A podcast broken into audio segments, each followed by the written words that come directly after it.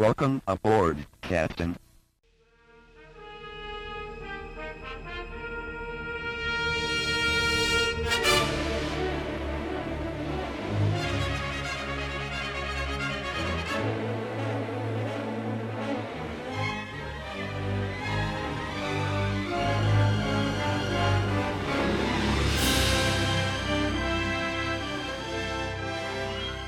Welcome back to the Wrath of Khan Minute, the semi daily podcast where we analyze and discuss Star Trek II The Wrath of Khan, one fake knife fight at a time. I'm Chris LaSalle. And I'm David Stoker. Hey, Dave. Hey, Chris. I think I gave away minute 67. so, yes, we're talking about uh, minute 67. um, minute 67 starts with uh, Kirk and McCoy approaching some what looks like luggage containers and ends a minute later with Carol saying, Oh, David, you're just making this harder. Mm-hmm. Mm-hmm. So, yes, uh, last minute, uh, Saavik noticed something off screen. Kirk and McCoy approach. Camera shifts around, and we're seeing uh, some sci fi luggage containers, right? Yep. And uh, McCoy opens up the, the big tall one, and we get to see the torpedo again. This is kind of the second time I think we've glimpsed it, maybe not really known what it was. Um, Well, we see the during the the tape, the reel, we see the Genesis device. oh, that's right, the photograph of the. So we device see the photograph, so which would clearly indicate why McCoy would say Genesis. I presume is because they have seen it. They've at least seen the device, and obviously we saw the device back on the Regula One when um, David and Carol Marcus were cramming all the information into it. Yes, yep, yeah, he walked around it and stuff. But let's note what we see in this scene. We see to the right of Kirk, we see a long, empty hallway. I see nothing down No- that hallway. Nothing down that hallway. We see Nothing all, lights. just- yep. We see the wall. Nothing else.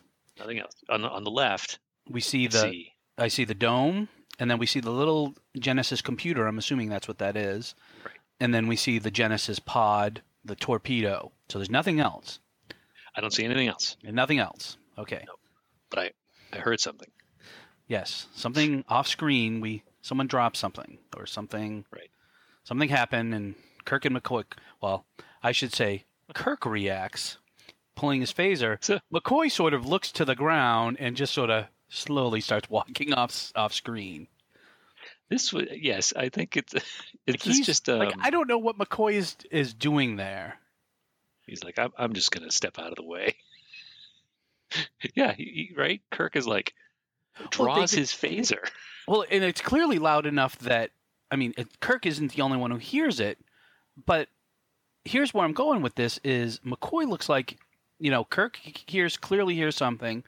McCoy sort of just turns around, walks away, and mm-hmm. then as you see Kirk slowly walking, in the, before he even gets on screen, you see Terrell and Chekov just sort of chatting, and Saavik is looking. They clearly did not hear whatever it was that fell on the ground. Oh, you're right. Yeah, nobody's reacting to it. So I feel like Kirk is the only one who hears this. Because Kirk clearly reacts like, "Oh, McCoy, no react, you know, a reaction, but it's more of like he just sort of walks away." Right. And the I would- reason if I was him, I would. Yeah. Well- No, go go ahead. Uh, if I was McCoy, I would have at least been like, "Cool, the Genesis." Wouldn't you like looked at it more Yeah. closely and poked it and stuff, and like, "What's this thing over here?" And his reaction of just, "Meh, there it is," and turns around and I'm going to go talk to Saavik again. Yeah, pretty It's much. But wait, so there's all sorts of fun stuff going on here, right? So I didn't even notice before. What what, what do you think Terrell and Chekov are talking about? I, I don't know, but you know, Chekov clearly has his hands on his hips and talking to Terrell, and it looks like Saavik is just sort of listening in. right. It looks, yeah. Chekov looks very casual. He does. He's And I- like, you know, I think I could swear, I think this thing in my ear is getting smaller. it's not bothering me I as think- much. How about you? I think I'm going insane. Um, all right. So we obviously set up this scene where you know McCoy and Kirk are now f- facing us, walking back again. Still nothing down that hallway, the pod, the computer, and the and the dome. But we immediately turn our attention to Kirk, sort of going away from us, And then out of nowhere comes David Marcus. he literally was either Spider Man hanging from the ceiling, in the pod, with the torpedo, on the floor. I mean, where does he come from?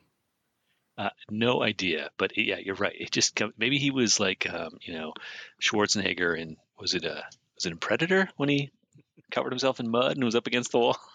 but yeah, he comes out of nowhere. And it's not even that he comes out of nowhere; he comes down from nowhere. Oh yeah, yeah. He's jumping down at Kirk, hits him in the back with that.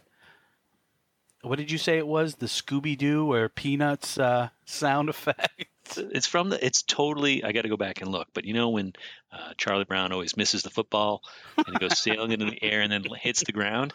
Uh, the sound effect is totally is a. It's they they pulled it off a cartoon reel. So if the listeners, you know, you, you please go and pull this minute up and listen to it. We laughed and laughed at the sound effect when David hits Kirk in the back and sends him flying into all the crates. And the, my first question is, if if you're going to attack a guy that you think murdered all your friends, and Yeah. you, know, you mean to kill him, why why would you hit him with the butt of the knife? Yeah, he, yeah. He doesn't stab him coming down. He hits him with the butt end of the knife, just knocking him down. The other thing I got to say is there's two of them. There's David, and then there's Jedda. And Yeah. there are four other people in that room, and Jedda's like, phasers down. He's Okay, him. McCoy, McCoy and Saavik both have phasers and be like, okay, buddy, and he's dead. Like, there's how did these two people get the drop on five people? I think there's just so much going on. The timing is amazing because if you do watch, Je- Jedda is Je- Kirk, Kirk goes flying into the crates, and as soon as he hits the crates, Jedda's Jedda- jumping out of the crates. Jedda's popping out. Yes. It's amazing, and uh, there's so I, I you know what I, I wasn't coming in this minute. I'm like, nah, you know, it's the fight scene, whatever. There's a lot to. What is I like um Jedda's casual Star Trek wear. Yeah. Yes. he's got the Star Trek logo all over his casual shirt. I guess he's not in his uh, scientist uniform anymore, Nope. but it's covered with Starfleet logos. Oh yeah, definitely. Yeah. Uh, yeah, this is great. So right, so he's got the drop. McCoy's got McCoy's got his phaser out. Saavik Saavik's has phaser out, and Chekov and Terrell are just standing there, but Terrell could just easily run over and knock him down. Yeah, I slapping mean, out of his hand. it's not like they got the drop on him. You know, he got the drop on the four of them. It's sheer numbers at this point that he's vastly outnumbered. Even if he kills one of them, he's a dead man. Yeah, that's true. That's right. Because if he shoots someone, he's got they're gonna fire back. But then as they fight, you notice Jedda is looking at Kirk and David fighting. Another perfect opportunity for any one of the four of them to come over and knock him on his head. Absolutely. And you, and I gotta say, you know, I never thought about this before until just now.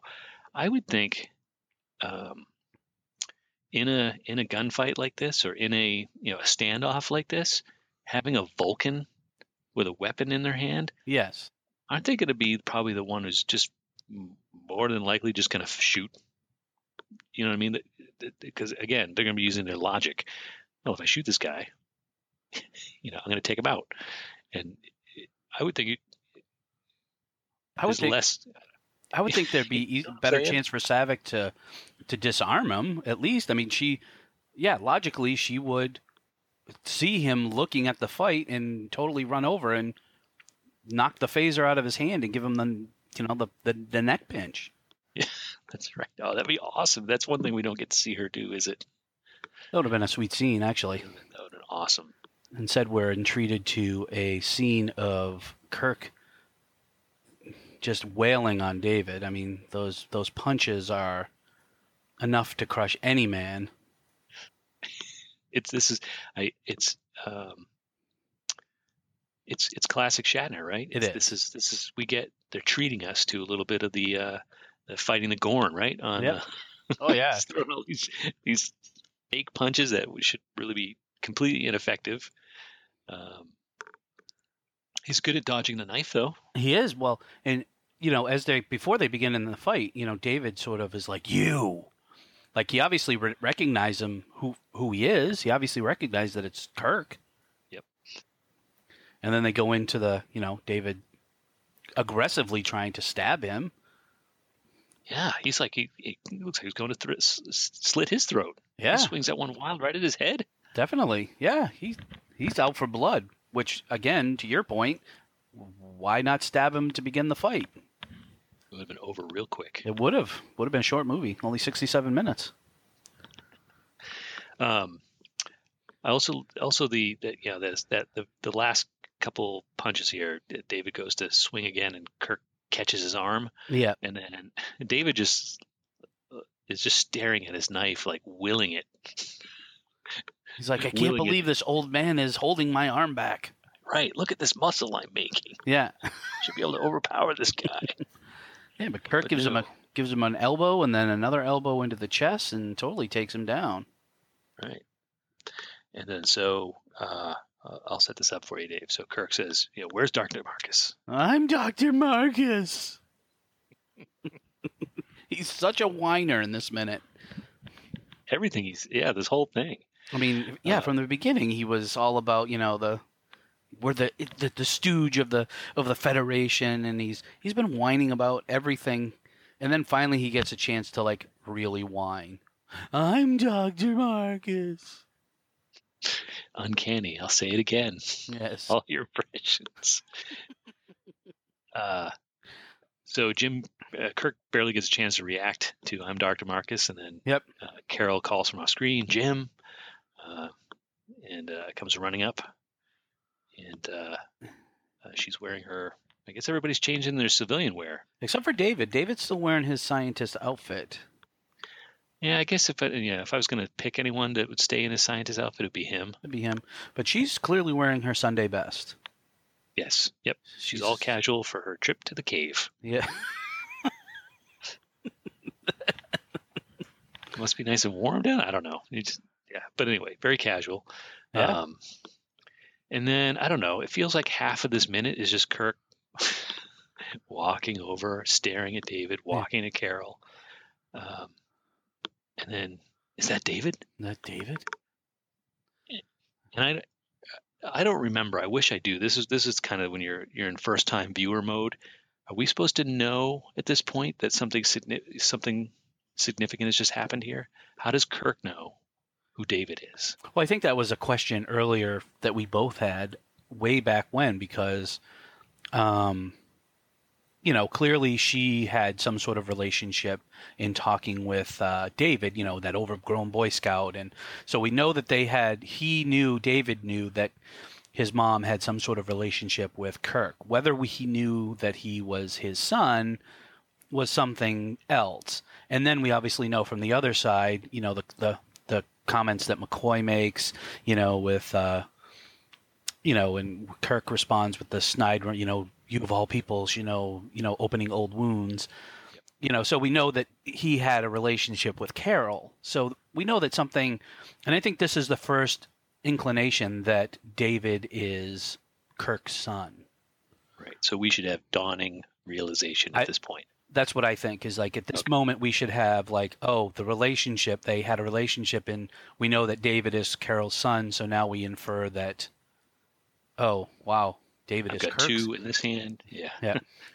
two in this hand, two in the other hand. I'm starting to go. Wait a minute. Yep, exactly. Yep this changes everything.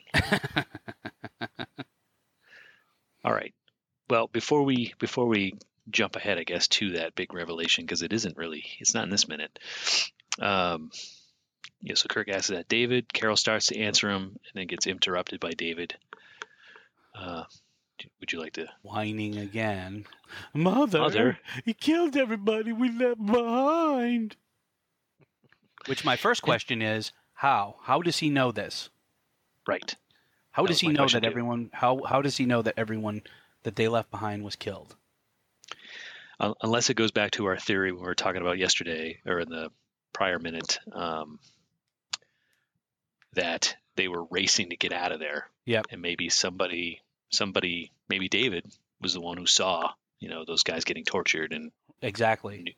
getting killed, and he was the last man out or something. And it's So conceivable. that's possible. Yeah. And it's conceivable that they were wearing Starfleet outfits because obviously Terrell and Chekov are in Starfleet gear. Some of the Khan's crew were wearing Starfleet Right. outfits. So it's definitely possible that, again, I'm making an assumption here that if they were racing out of there, you know, they had just beamed on and they're torturing those people and killing them and they're, you know, hitting the button and they're going down you know, maybe David or someone sees them. I, I totally buy that. Yeah, I think that I think it's plausible for sure. So, moving back to, you know, he killed everyone left behind, but who holds a knife like that? and and you get a pretty good look at it. It looks like a butter knife. Yeah, it doesn't look like anything necessarily No. dangerous. You think he made a shiv while he was waiting? He could have. He definitely. I. But but it doesn't look very sharp. It looks like a butter knife, a space butter knife. Space butter Anyway. knife. Yeah, poor But I- David. Yeah, poor David. I mean, we pick on him, and but he just is right now. You're not giving me anything, buddy. He's only making things harder. He is. He's only making things harder. Right. So yeah, so that's I think how we come to the end of the minute, right? Carol saying, "Of course he didn't, David. You're just making things harder." And I can't tell in her reaction if she does a good job um, delivering that line because she looks both annoyed with him, like kind of ticked off at him, but she's also sad. I was almost I think like, she can- yeah, sadfully amused by it. Like she's definitely like, you know, like when a parent is like has to tell something that their child, you know, oh, you know, I'm sorry, but it's it, you're sad about it, but you're almost amused by their like innocence. Right. Yeah, yeah, I can I could buy that. Some other uh so I think that was really all that was going on in the minute. It was, you know, pretty pretty exciting. Um They do. I did look- I did a little Oh, go ahead. I was just going to say at the very end of the minute, you know, where they're, you know, she says uh, they're, you're making it harder. She does give him, you know, the glossy eyes and is definitely looking deeply into Kirk's eyes there. So she, the you know, the old spark there is sort of kin- could be kindling a little bit. right. Fond memories. Yes. I'm sure she's forgotten all the hard stuff. Oh, I'm sure.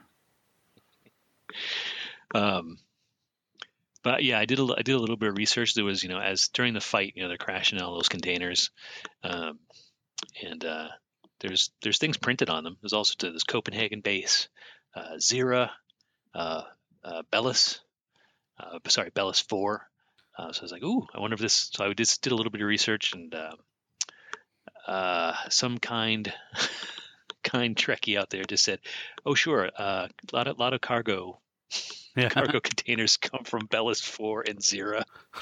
so clearly they just uh, they didn't put a ton of creative thought into into uh, backstories for for these locations. That you know th- there could have been some exciting stuff in those containers, and I just don't know if that's uh, you know if the if the if the the Trekkie um, fan base has a has as much going as you know the Star Wars fan base does. You know, Star Wars would have a whole yeah. Right. a whole you know whole backstory, whole theory about all of these things, and very complicated. And uh, but unfortunately, there wasn't there wasn't a ton there, so I was a little disappointed. Well, the big the big yellow one, the one you're saying Bellis Four, says comes from San Francisco.